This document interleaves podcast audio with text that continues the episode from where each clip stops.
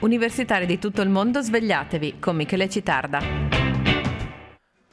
Buona giornata e un caro saluto dalla redazione di Samba Radio. Oggi è venerdì 8 marzo 2019, festa delle donne e eh, rivolgiamo chiaramente un pensiero a tutte le donne, anche noi di Samba Radio. Eh, state ascoltando universitari di tutto il mondo, svegliatevi, programma di rassegna stampa.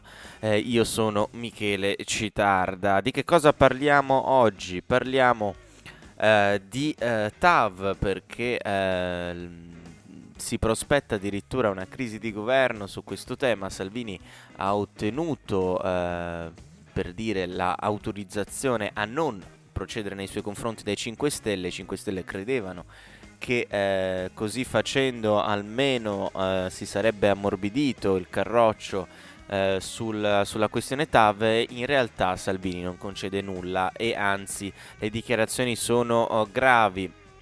Eh, parleremo poi eh, di elezioni europee, di sovranismo e poi parleremo di ricerca nell'Ateneo Trentino. Andiamo in musica, questo è Mannarino e poi torniamo con le prime pagine.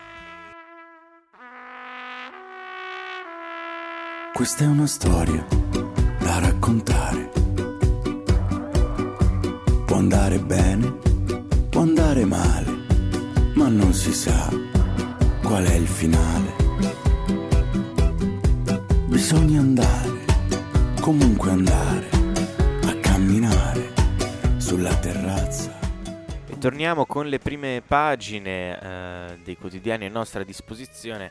Eh, la, il Corriere della Sera, Conte boccia la TAV, scontro eh, finale. La Repubblica anche a caratteri cubitali, TAV, scontro finale, manco fosse eh, il titolo di un film. Salvini, se i 5 Stelle vanno fino in fondo ci vado anch'io, i leghisti, nessuno di noi fermerà lo stop ai bandi, Di Maio irresponsabile così fa cadere il governo, ma Conte prova a, ris- a rassicurare eh, Mattarella eh, anche il fatto quotidiano Conte decido io, il TAV è inutile, Salvini sbrocca, crisi più vicina, muro contro muro 5 Stelle Lega, il Premier prova a bloccare i bandi.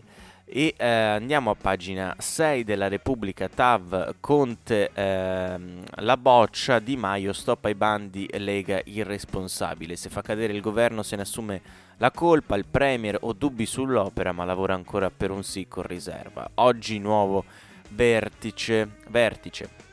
Costretto a scegliere tra i contendenti gialli e verdi, Giuseppe Conte decide di rimandare ogni decisione sulla tavola di altre 24 ore.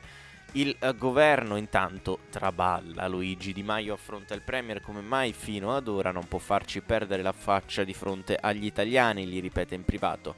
La perderesti anche tu, devi rispettare l'analisi costi-benefici.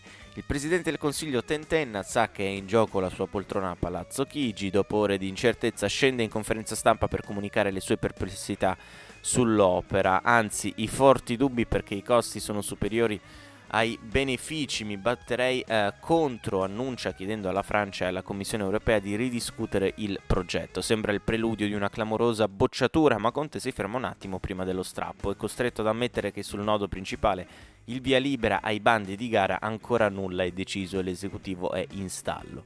Messo alle corde, l'avvocato prepara in realtà una mossa d'emergenza che non attenuerà il senso di sconfitta dei grillini, il via libera ai bandi anche se con riserva. È metà mattina quando Conte incontra il direttore generale di Telt, Mario Virano, e l'ambasciatore francese Christian Masset. Con il primo, eh, il capo del governo prova a, comp- a comprare tempo e si mostra davvero in difficoltà. Mi servono alcune settimane, è in gioco la stabilità dell'esecutivo, il senso del suo ragionamento. Al massimo però la società italo-francese che gestisce l'opera può garantirgli tre giorni fino a lunedì. I bandi vanno pubblicati perché il rischio è di perdere 300 milioni di euro di finanziamenti europei. Parigi intanto chiede ai populisti d'Italia di rispettare gli impegni anche perché Bruxelles è pronta ad aumentare il contributo dal 40 al 50% del costo totale. Conte tentenna, sente Di Maio, poi convoca il team giuridico che lo consiglia. Gli spiegano che potrebbe ritrovarsi ad affrontare conseguenze legali nel caso di uno stop immotivato alla Torino-Lione. Richiama il leader del movimento, ma la risposta è sempre la stessa. Non riesco a tenere i miei, se facciamo la tava al Senato crolla tutto. Il vice premier alza la voce per uscire dall'angolo, ma vede profilarsi l'ennesima sconfitta. Per questo fa sapere di essere pronto a far votare il no alla TAV in consiglio dei ministri. E eh, vedremo insomma come eh, andrà avanti questa situazione. Noi torniamo in musica e poi torniamo con le elezioni europee.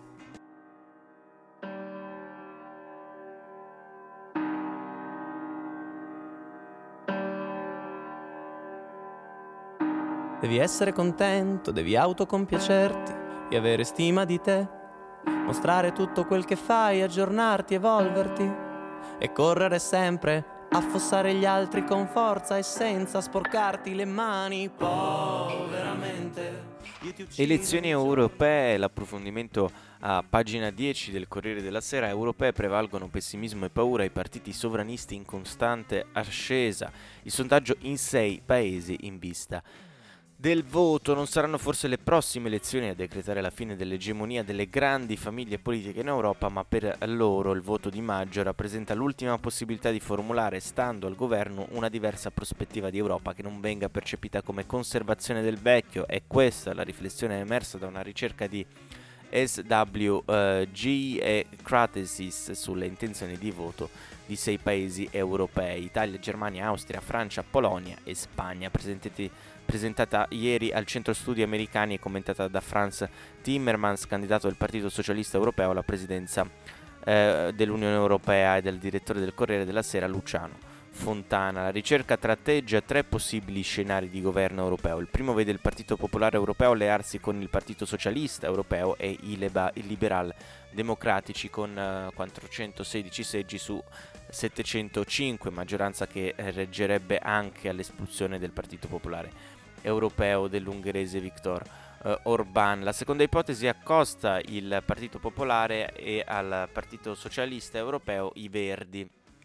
L'ultima eh, ipotesi azzarda un rassemblement tra eh, Partito Popolare e i tre gruppi sovranisti populisti con 334 seggi. Eh, mi sembra che Antonio, Antonio Tajani ci stia lavorando con Salvini, commenta Timmermans. Eh, da socialista dico che non accetterò mai l'appoggio dell'estrema destra per avere una maggioranza. Schermaglie che nascondono il timore che i partiti populisti sovranisti possano comunque cogliere un risultato tale da riuscire a condizionare le politiche europee. Terrei conto della grande indecisione degli elettori, questa volta più che mai la campagna elettorale sarà dirimente, osserva Timmermans, come dimostra la ricerca ehm, svolta in collaborazione con altri istituti europei quando rivela che ehm, tra le emozioni degli elettori prevale la negatività. Un pessimismo che in alcuni paesi come la Francia individua il proprio strumento di cambiamento nella rivoluzione, vedi i gilet gialli. La chiusura nei confronti dei migranti emerge ovunque, meno in Spagna e in Italia, più in Austria e Polonia. Lo slogan prima noi convince il 50% dei sondati in tutti i paesi, meno la Spagna. Eh, la contrapposizione tra popolo ed elite è vissuta da più del 60% degli intervistati in tutti i paesi, tranne la Polonia, la rappresentazione della sconfitta delle classi dirigenti e del liberismo che ritiene che dare ai ricchi avvantaggi anche i poveri, spiega Enzo Risso di SWG.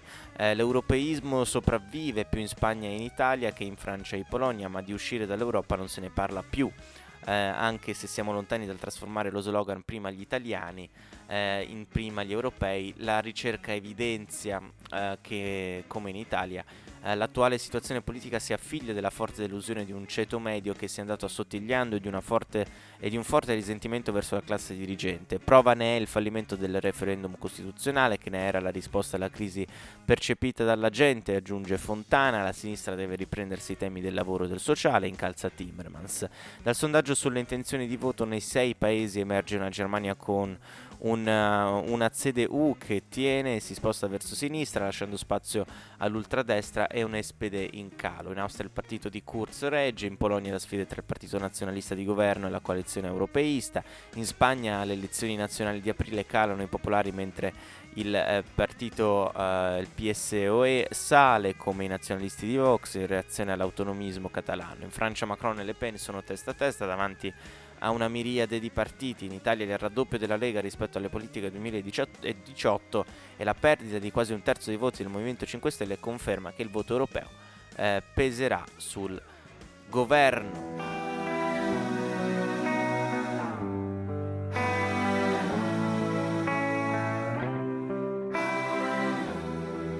E adesso parliamo di ricerca nell'Ateneo Trentino, ehm, siamo sul sito della Voce del Trentino ehm, il titolo La PAT sostiene l'Ateneo nella ricerca della competitività eh, del Trentino.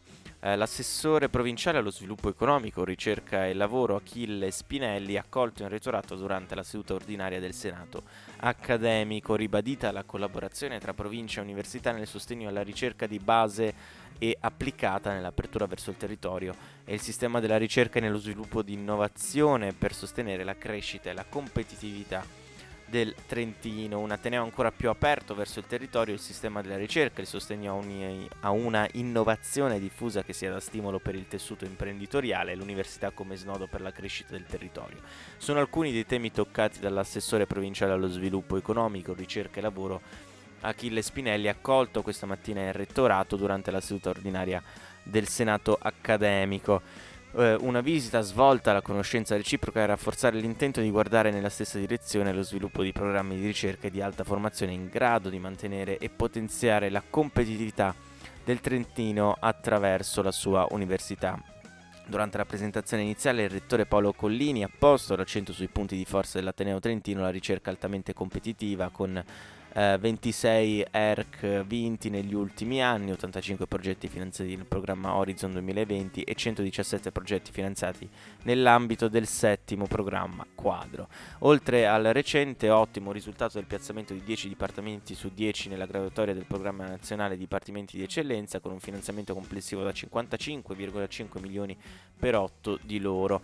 Altro punto di forza l'elevato tasso di internazionalizzazione con il 10% circa degli studenti della Ateneo di origine straniera e con un migliaio fra studenti e dottorandi in uscita e 450 in entrata ogni anno grazie ai vari programmi di mobilità. E insomma, eh, non è una novità eh, quanto emerso dal Senato accademico. Eh, il cui incontro si è tenuto ieri. Siamo arrivati alla fine di questa trasmissione. La prossima rassegna stampa sarà lunedì, eh, sempre alle 10, lunedì prossimo. Eh, vi auguriamo una buona eh, festa della donna, una buona giornata. Eh, un caro saluto da tutta la redazione di Samba Radio e da Michele Citarda. Universitari di tutto il mondo svegliatevi. Direttore responsabile Nicola Pifferi.